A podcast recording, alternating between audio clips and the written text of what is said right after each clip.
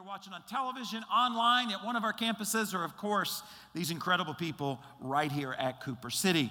We are starting a two week series. We're going to do the best we can to answer your questions. You sent them in, we tried to group them together, and uh, we're going to answer them. This week, we're going to answer four of them, and then at the end of the service, I'll tell you some of the questions that we're going to be answering next week. We wanted to start this week kind of with the questions that you had.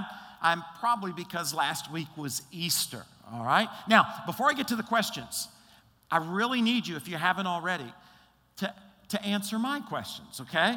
So if you'll go to that app, and if you already have it, fine. If you don't, download it, iOS, Android, because I got four questions there, and I want to know what you think. I, I, want to see what you really think. Not it's anonymous, so we're not going to know which way you're voting. All you have to do is push a button, all right, and it will, you know, calculate where you're at. So if you haven't done that, at the end of this uh, question, we'll go and we'll see kind of what everybody thinks. Did he really raise from the from the dead? Did he who was dead become alive? All right, what do you think? So go to the app and. Uh, just uh, answer those four questions and we'll see what happens. But here's the question. Hey guys, this is Miguel Guzman. I'm from the Hallandale Beach campus. And I was just curious um, did Jesus' resurrection really happen? And if so, how can we truly know? How can you truly know? Here's what we're going to do with all these questions is we are going to, first of all, look at the scripture, all right? What does the Bible say? If the Bible does not speak directly to it, okay, if it doesn't say this is A or this is B, the next thing we're going to do is ask, is the, does the Bible have a principle that this question would fit into? If there's no direct response, if there's no biblical principle, then you get my opinion. And I know you're excited about that okay? But we're going to start with the scripture. So, did the resurrection really happen? Now, I'm going to give you in all these questions kind of a telescope view. There are microscopic views on all of them. I'm going to try to give you resources that can help you, okay? And when it comes to this question, again, on the app, I have put resources, first of all, from Lee Strobel. Lee Strobel was a newspaper reporter for the Chicago Tribune. He decided he would write a book. He was an atheist. He decided he would write a book um, disproving that Christ, you know, existed or that he was God or that he died or that he resurrected, all those kind of things. So he began to investigate. In his investigation, something happened in his heart, and this atheist became a Christ follower. And so he began to prove the opposite of what he thought he would prove. He's written several books. They're all very easy to read, they're quick reads, and I put all their links uh, on, uh, on our app. And you can download them, go to Amazon, whatever. We may have some of them. I keep meaning to ask. I don't know. And the other one is Josh McDowell, a more maybe even intellectual approach. He's an older fella. He's written on the subject for a very long time. It's important for this reason the resurrection is the big screen television of our faith. In other words, all the other furniture of our faith faces the resurrection on whether it happened or whether it didn't. And you cannot be a Christ follower without believing in the miraculous. Sometimes people are like, well, you know, Jesus is a good guy. I learned some things at church. It makes me feel better well, well, let's look at what Paul said, okay? Let's just look at what he said about whether it happened or not. He says, and if Christ has not been raised, then all of our preaching is what? Yeah, it's useless. And your faith is what? Yeah, useless. And we apostles would all be lying about God, for we have said that God raised Christ from the grave. Your, my preaching is useless, your faith is useless, and, well, we've been lying. And if Christ has not been raised, then your faith is useless and you are still guilty of your sins. That's a big one because what does the Bible say is the penalty for sin? Yeah, death, eternal and physical death. In that case, all who have died believing in Jesus are lost. And if our hope in Christ is only for this life, we are more to be pitied than anyone else in the world. So, what's Paul say? He says it's a big deal. It's a big deal whether or not you believe that Jesus actually rose from the grave. There is a tendency to not do the work of investigation and just kind of think, well, you know what? It'll all work out in the end. God's a good person, and I'm going to go to church, and I'm better than that person, and, and it'll okay. You know, they talked to C.S. Lewis about this, and he said something very famous, maybe you've heard. He said that when it comes to whether or not Jesus is who he said he was and did what he said he did as far as the resurrection goes, he says you have three choices. He says he could be a liar in other words, he said he was God and he knew he wasn't.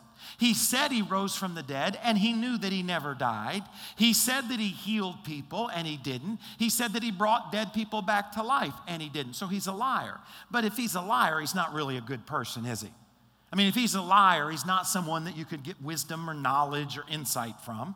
So C.S. Lewis says he's either a liar or he's a lunatic, he said. In other words, he knew that he didn't uh, or excuse me, he believed that he did. In other words, he believed that he rose you know, from the grave. He believed that he healed the sick. He believed that he was God. But if he wasn't, then, well, that's crazy, right? Somebody comes to you and says, I'm God. You know, I healed a dead person over at the graveyard the other day, right? You're like, whoa, Baker Act, you know.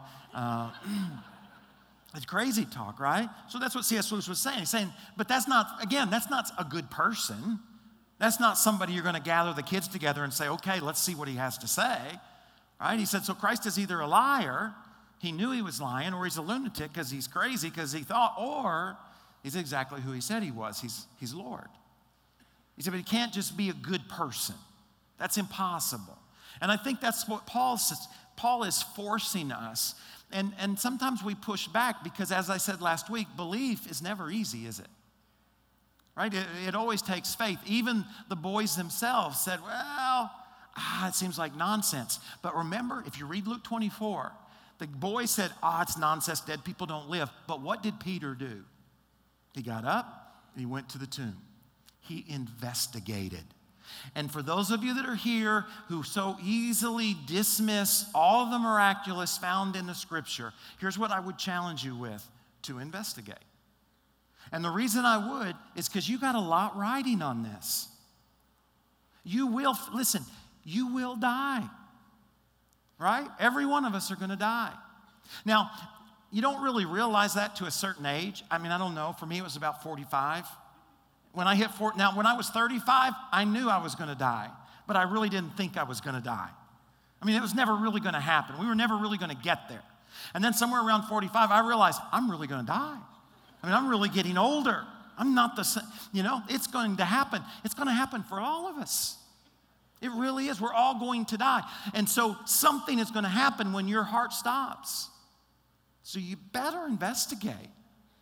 You, you better do some homework on this and not just dismiss it as, you know, I'll take care of it later. I'm sure I'm okay. I mean, God's love. I mean, uh, man, you better investigate on whether he is who he said he was. And I know why that is challenging because if God is who he said he was, there are implications on your life. If he's not, then you get to do what you want, when you want, how you want.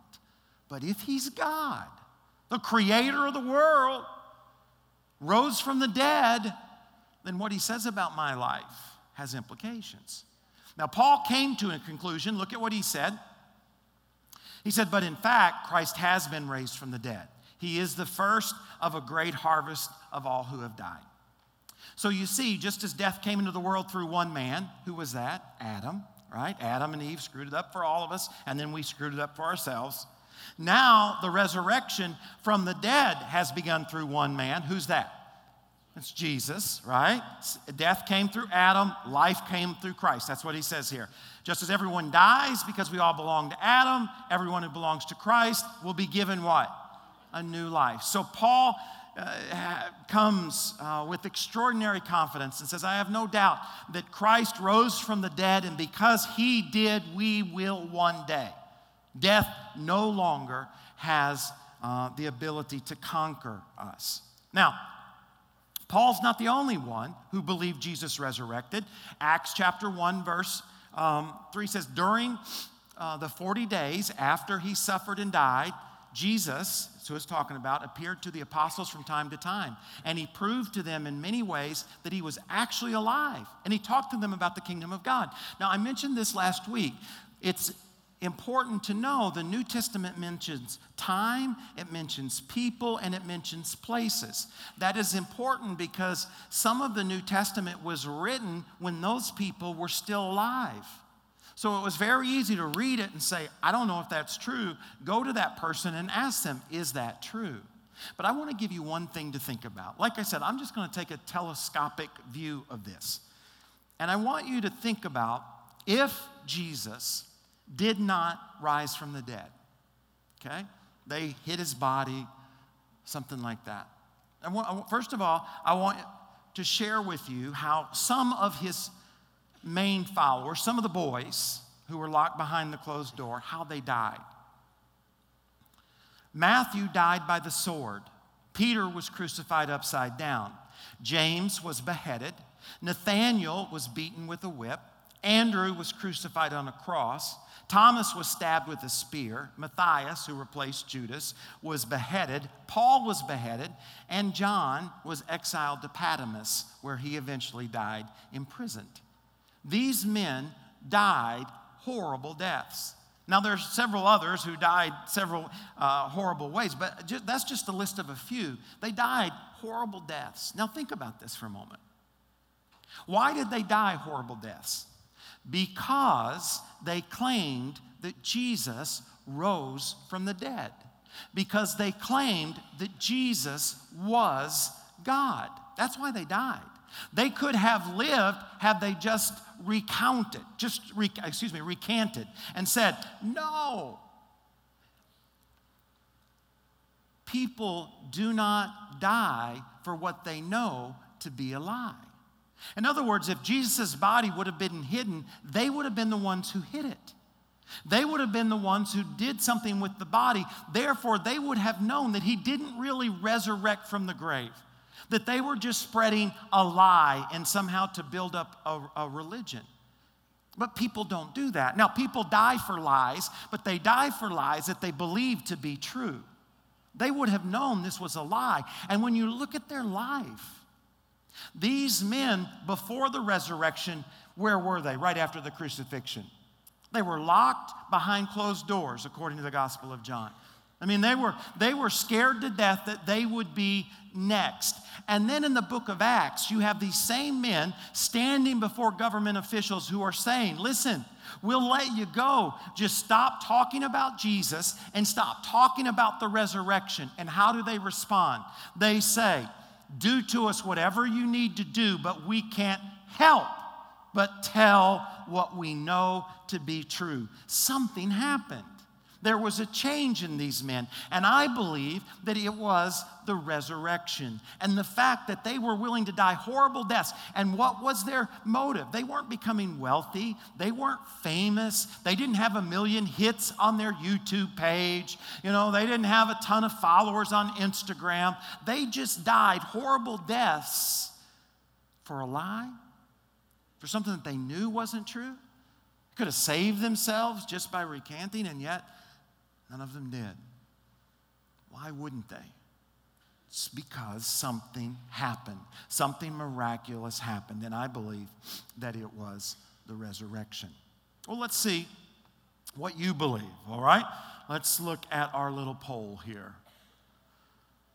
All right. Got a nice, good religious crowd here today. Or because we're in church, you know what you think you should say, all right? 97%, that's pretty impressive believe that he has resurrected? Well, here's the next question. Let's listen. Hello, my name is Priscilla, and I attend our campus here in Lima, Peru.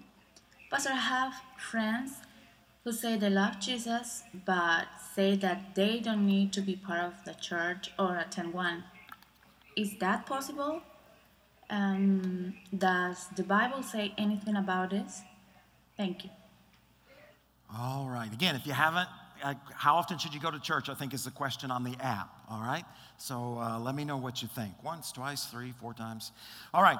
Do you have to be part of a church? This question got asked in a lot of different ways, and uh, you've probably had it asked of you. Oh, I love Christ. Why do we got to go down to that place? Let me share a few thoughts with you, all right? And of course, I'm passionate about this one. Um, here's the first thing I would tell you Jesus established the church, okay? Matthew 16, 18. Jesus is speaking. He says, I say to you, Peter, his name means rock. Upon this rock, upon the proclamation that Peter made, I will build what? My church. I will build my church, and the powers of hell will not conquer it. So, who builds the church? Christ does, right? Yeah, Jesus does. So, doesn't that immediately, doesn't that immediately raise the priority of the church? I mean, it wasn't, sometimes people say, well, it was, you know, I don't, the church, it's man made organization and it's hypocritical and all these different things that people say, which are just not true. The church is not a man made idea. The church was the idea of Christ. The Greek word is ecclesia, it's the called out ones. It's not necessarily a facility, but it is a people, it is a gathering. And please understand this when you read in the New Testament about the church, you are reading about the local gathering of believers. You are not reading about some mysterious universal church out there.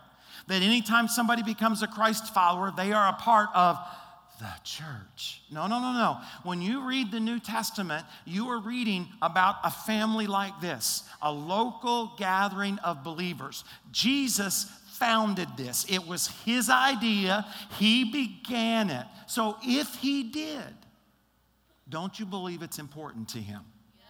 Right? Don't you believe that he has an opinion about the priority that it is in our lives? All right? So Jesus established the church. Because if you establish something, don't, it's important to you, right? And then, not only that, Jesus died for the church. In Ephesians chapter 5, verse 25, look what it says. Christ loved the church, and he what? Gave his life for her. So it says, God, Jesus loves the church and he died for the church. So, doesn't that raise the priority? Doesn't just those two statements alone make it very difficult to say, I love Jesus, but not what he founded or established or what he died for? Or, and I don't love what he loved, which is the church. It's really a crazy statement, isn't it? But it's one that gets made all the time. I mean, all the time, we tend to somehow try to separate our relationship with Christ from our love for the church. Does the church save us? Of course not. But the church plays a role in our lives because it was established by God to do that. That's, that's why it's important. And, you know, sometimes um, it's discouraging to see that there are things sometimes we're like, oh, God, I need you to help me, God, and we're praying for things that God actually established the church to provide those things in our lives. But our priority to the church is so low that we never experience the very help that God wants to provide for you. All right? So, so he, he founded it, he died for it, and then in the New Testament, it, it, you see the priority of the church. The New Testament prioritizes the church. There are very few places that the, church, the Bible actually speaks about church attendance. Do you know why? Because it was unfathomable to early believers that you would be a Christ follower and not be part of his church. It was just unfathomable to people. But in Hebrews chapter 10, verse 25, it says this And let us not neglect our meeting together as some people do, but encourage one another. So, one of the few places that the Bible speaks about the church, what does it tell us?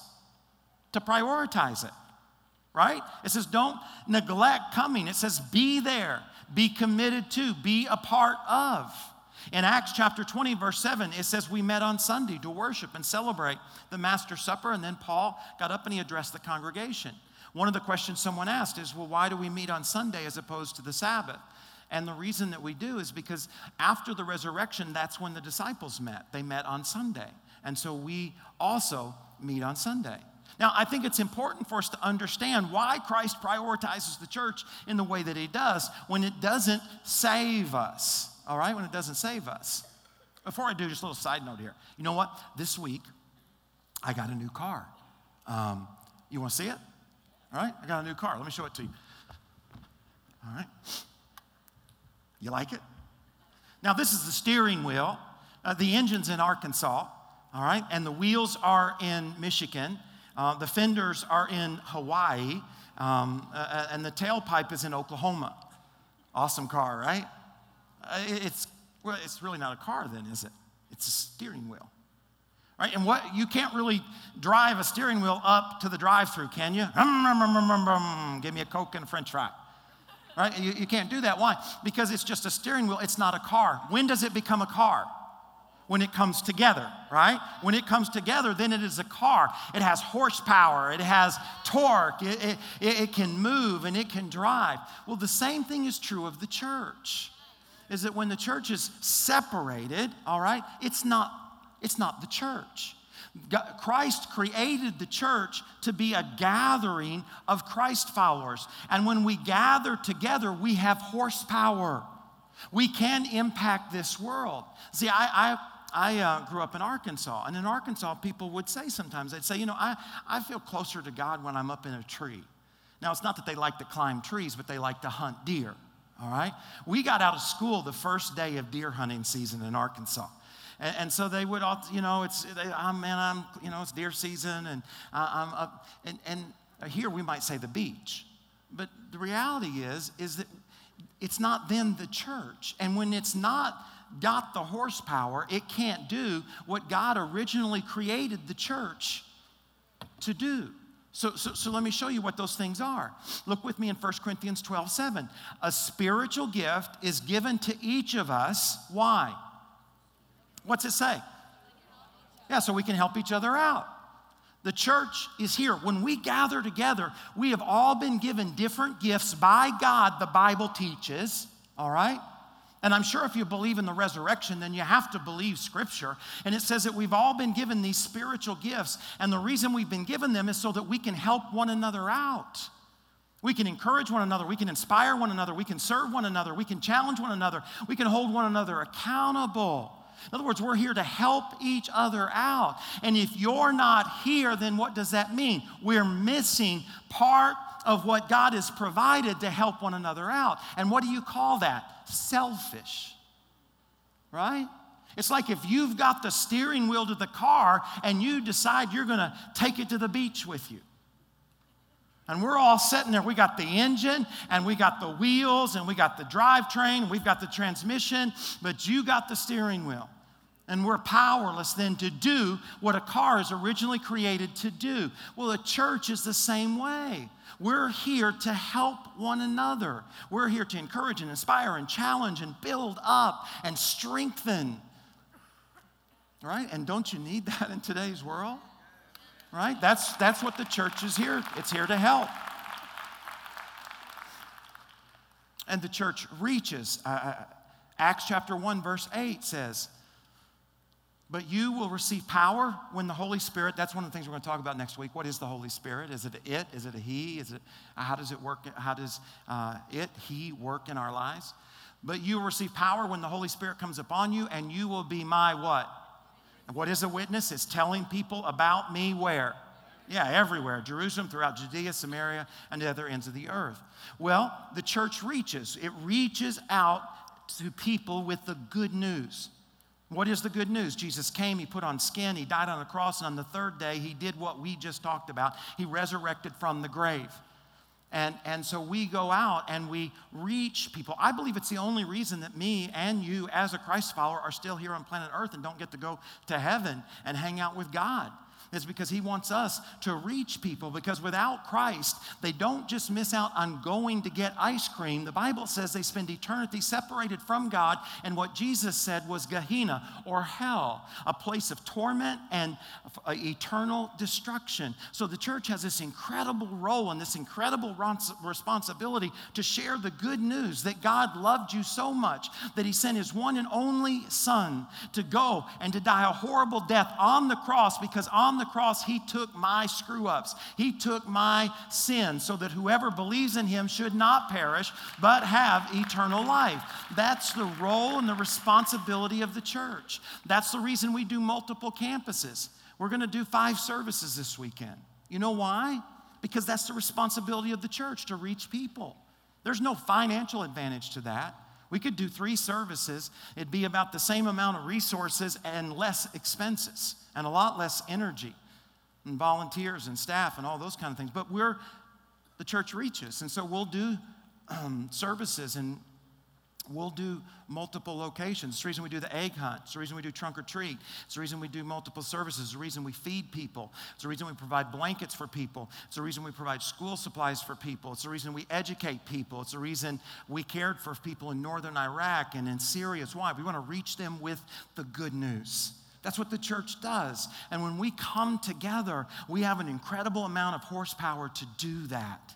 And Jesus says, I love the world. And how am I going to reach the world? I'm going to reach the world by bringing these believers together in a family called the local church so that they can then go out into the world and make a difference.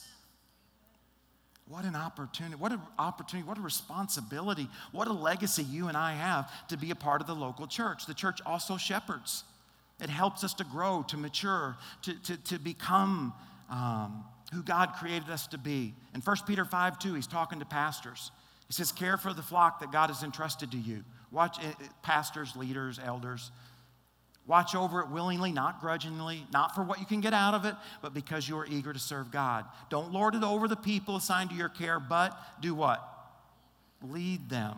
Lead them by your example. And look in Hebrews 13 7. Remember your leaders who did what?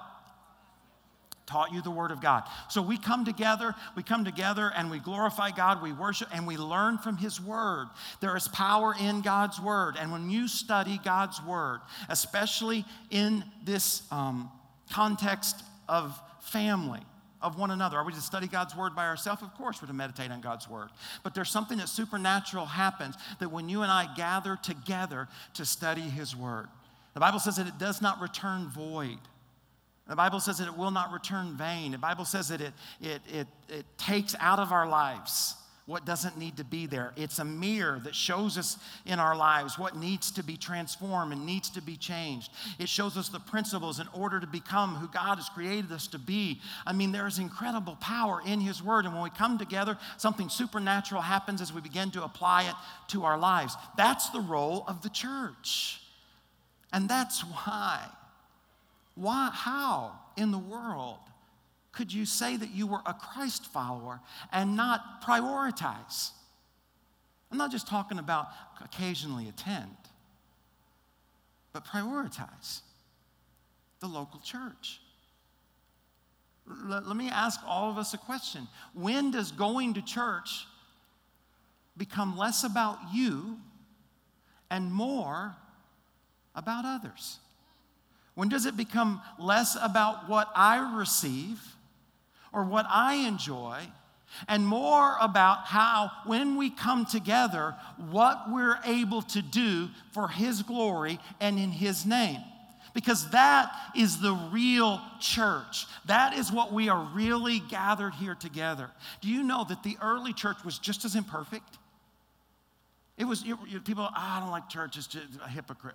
Early church, it had hypocrites. You know why? It had people, right? We're we bring our peopleness with us to church. People honk out there in the parking lot of the church. And people get their feelings hurt. People get mad. We are people.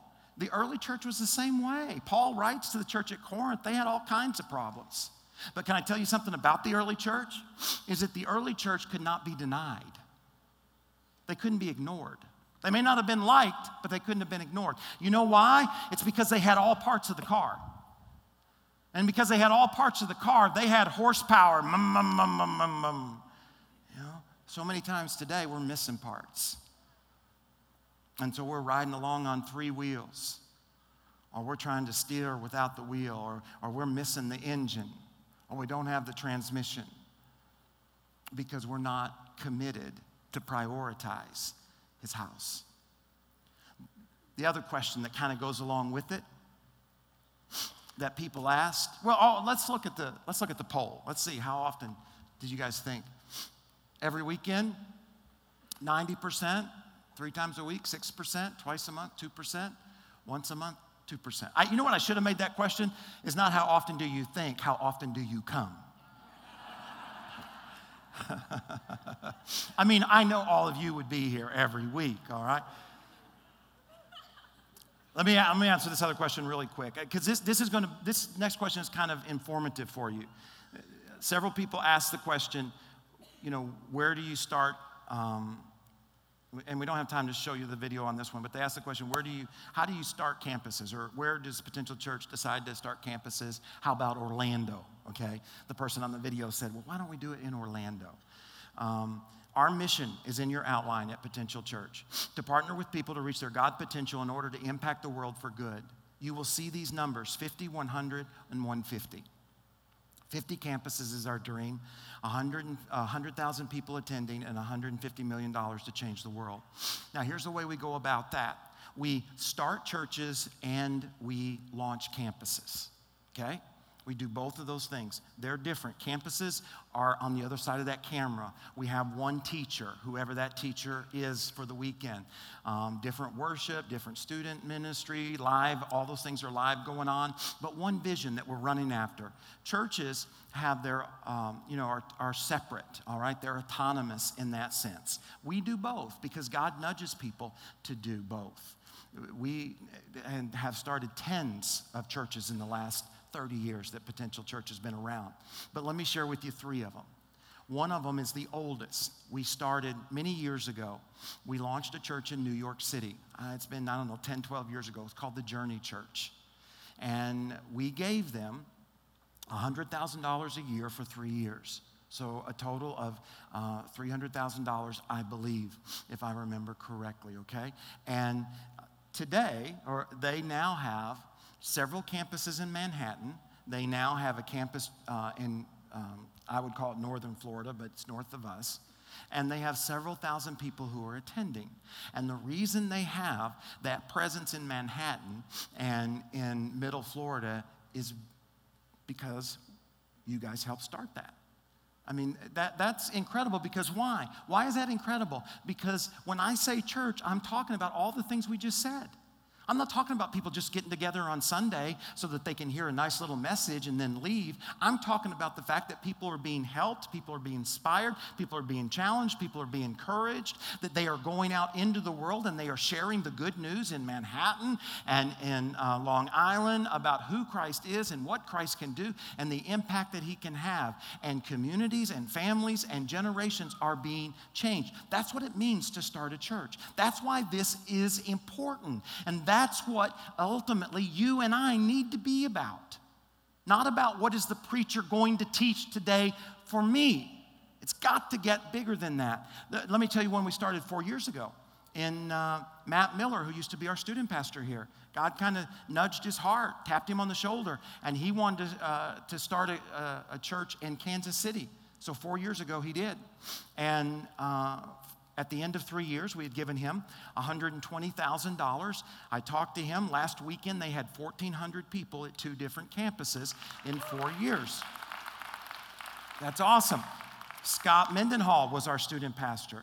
God nudged his heart to go and do uh, something very difficult, go where he knew no one, up in Minnesota, and to launch a church.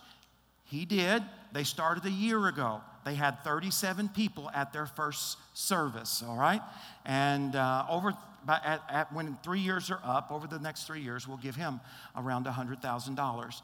Last weekend was a year, they had 97 people. So they had grown, you know, three times uh, in, in a year. That's incredible what God's done through you to make that happen. We've launched campuses in Lima, the Bahamas, Pensacola, Hallandale, Cooper City, working, uh, of course, towards weekly services in New York, and then we have the internet campus. Now, when we think about our vision for the future, it is to reach these people in these influential cities so that we can ultimately impact the world, so that we can ultimately um, reach the world. Man, I got to tell you, I believe in the house. I believe in the local church. That's why our television ministry, our social media ministry, all of those things are not ministries unto themselves. They all push people to the local church. I believe that God changes our lives and then He empowers us so that through the local church, we can make a difference. Um, I believe this that the most important thing that you're a part of is the local church. That all the gifts that you have and all the talents that you have and that business that God's given you, the skills and the business, uh, abilities to be a part of and to build up, He has given to you so that you can then leverage that for the local church to impact the world for Christ because this was His plan. This is his plan. It's the local church. And so we start campuses and we start churches. Now, when you think about expansion, we get to the weekly service in New York City. That allows us to get to Washington and Boston. Here at Cooper City, we can move northward towards Orlando. Our Hallandale campus will hopefully move then towards Miami and campuses there. Pensacola towards New Orleans and Atlanta. The Bahamas towards Puerto Rico and Jamaica. Lima towards Sao Paulo or Brasilia, Brazil, and Argentina. So that we can truly give our lives to something. Not just end our lives and say, I went to church. Do you think God's going to be impressed that you went? Do you think that's all He can hope for in my life and in your life? Is that you went? Is that I went? Is that I was a part? No. It's what did we do with the car? What did we do with the car? Where did we take it? What kind of impact did we have? Now, so where's the next one going to be? Well, it all comes down to resources people, it takes people to serve and it takes people to lead and money, right? It always takes money, it always takes resources. And why does it take money? Well, because the Bible says that where our money is, is where our heart is. And God asks for our money because ultimately He wants, he wants my heart. Now, the economy in South Florida the last several years has not been uh, awesome, although you can't tell by the automobiles driven at the beach. But um, I think they're, maybe they're all rentals, okay? But, but the, that's made it difficult. Now, here's what we do at Cooper City. I mean, excuse me, here's what we do at Potential Church in order to see those campuses begun 50, 100, 150. We have a small staff. If you look at the size of Potential Church and you look at the number of staff people, you will discover that for a church our size, the staff is considerably small. They are incredible people, they sacrifice, they work hard, and they're very gifted, but there are few of them, all right? Yeah, give them a hand. The other thing that you will discover at Potential Church is that our technology is old. Now, you may not realize that, but that's only because the staff is very good at covering it up.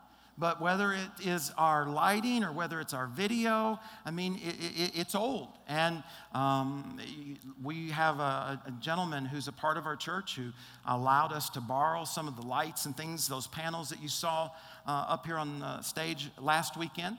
Uh, he loaned to us. Those one foot panels are $1,000 uh, a piece, they're, they're expensive. Um, and we remodel slow. This building is almost two decades old and uh, it's had some remodeling. Here's what, but very little. Um, we try to update these areas when they get in the way of reaching people. Okay? But the reason we do that is because we want to leverage resources to do the work of the ministry, okay? So that the, the ministry is happening in every location and in every campus because we are serious about believing that when you and I come together, the most important thing is the power of the Holy Spirit living in us, going out into the world, making a difference. And so we want to leverage our resources so that we can do the, the work and ministry of the church. Now, even with doing all those things I just said small staff, old technology, remodeling slowly South Florida is still a difficult place to carry out this vision. And one of the reasons is, is because Potential Church eternal, intentionally creates an environment of patience. And what I mean by that is that we reach people uh, intentionally, we reach out to people that are a long way or, or not very far in their spiritual journey. They may not even believe there's a God. And our goal is, is to reach those folks so that they can come to a place that they not only trust Christ, but that they're living for Him. That they make that decision, they grow in Christ. That takes time. And that means there's less money and it comes in much slower. Because the average journey for someone is they're interested. TV, they watch online, they show up because you invite them, and something catches their mind. They don't know if they believe it or don't believe it. They come occasionally. Eventually, they make a decision and they come more consistently. They're not committed to it, but they come more consistently. And then um, that decision, somewhere along the line, if they stay committed to it, they begin to take on the responsibility to help others. And then somewhere down the line, it might take a year, it might take five years, they start to give occasionally, and eventually they begin to tithe. And that can take years, which makes it very, very difficult. This is my prayer. I, I, I tell you, I, I've been here now for a really long time. And the hardest step for people to take is to care about others. I hear all the time about how this place has changed my life or how this place has changed my family. Can I tell you, as a Christ follower, you have truly matured when you're here because of the capacity of this place to change someone else's life. Not because it meets your needs, not because you like the music, not because it's changed your marriage, but you are here because we are a car that can go out into the world and change the world. And so when it comes to where are we going to launch the next campus, it really depends on the growth of each one of the campuses and congregations that we now have. Last question. If God is good, why do bad things happen? It's a common question, right? People ask it all the time. I'm not going to give you some big, deep answer because I know some of us here are really hurting. And this is a question that is deeply on our mind. I just want to give you a few thoughts. Here's the first one the world is broken. This is not the world that God created. It's clear from Scripture. In Genesis 1:31 it says then God looked over all he had made and he saw that it was what? Very good. This world is not very good.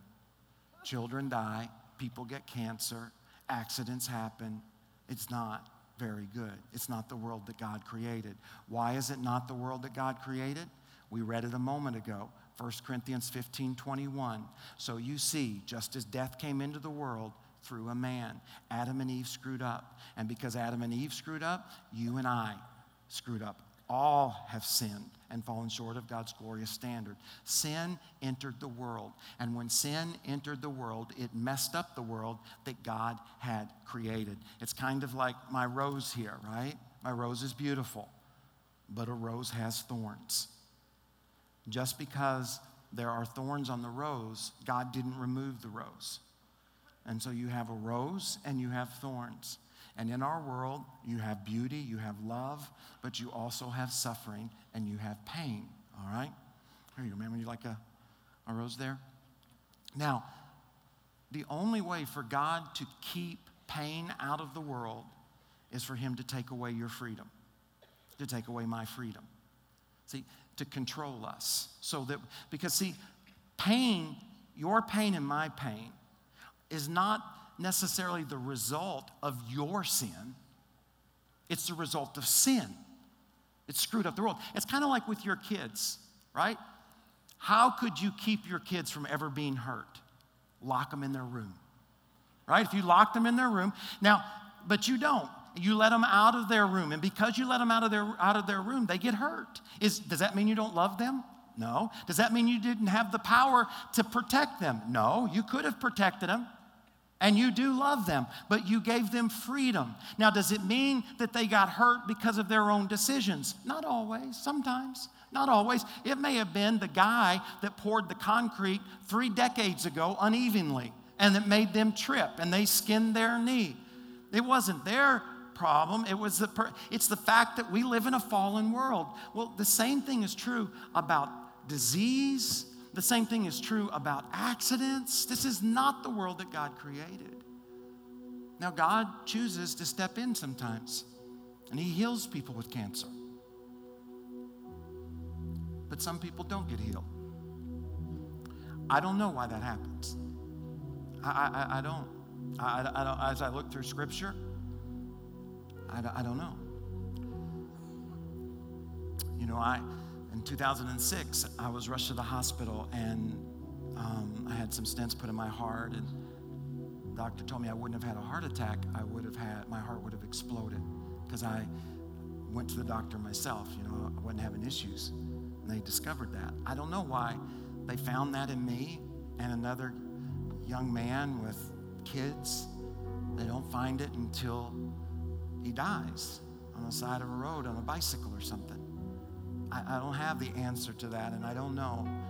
But I do want to share with you what I do know about our suffering and our pain. The first thing I know is that Jesus will never waste your pain.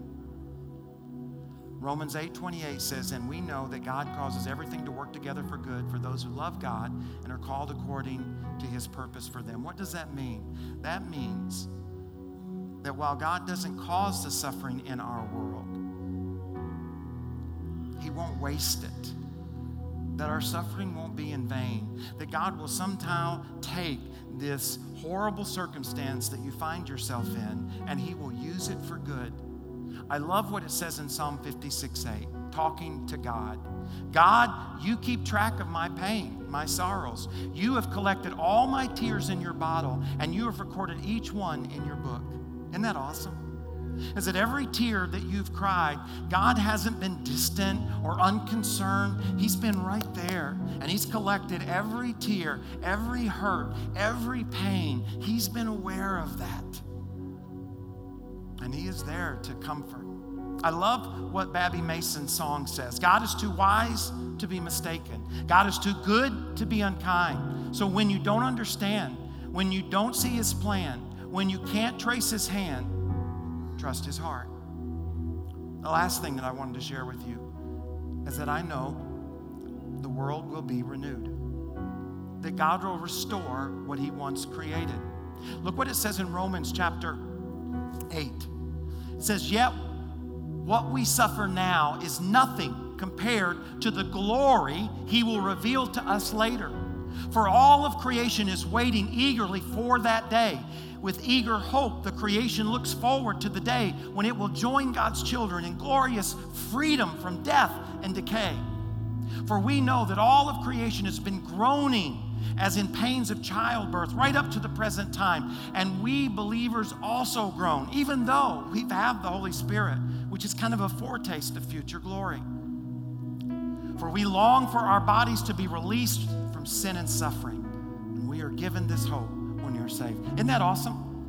Isn't that awesome? There is this promise that God is going to restore and that this world is so broken that all of creation, earth itself, kind of groans out to God, looking forward to that day when He will restore what He originally created. And it is our salvation that we have that hope. What's that going to look like, Troy? I don't know exactly. I know John gives us this glimpse in Revelation 21. He says, And I saw the holy city, the new Jerusalem, coming down from God out of heaven like a bride beautifully dressed for her husband. I heard a loud shout from the throne saying, Look, God's home is now among his people. He will live with them, and they will be his people, and God himself will be with them. And he will wipe away every tear from their eyes, and there will be no more death or sorrow or crying or pain. All these things are gone forever.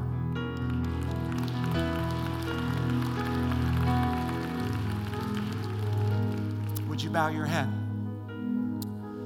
Father, I am so thankful for the power of your resurrection.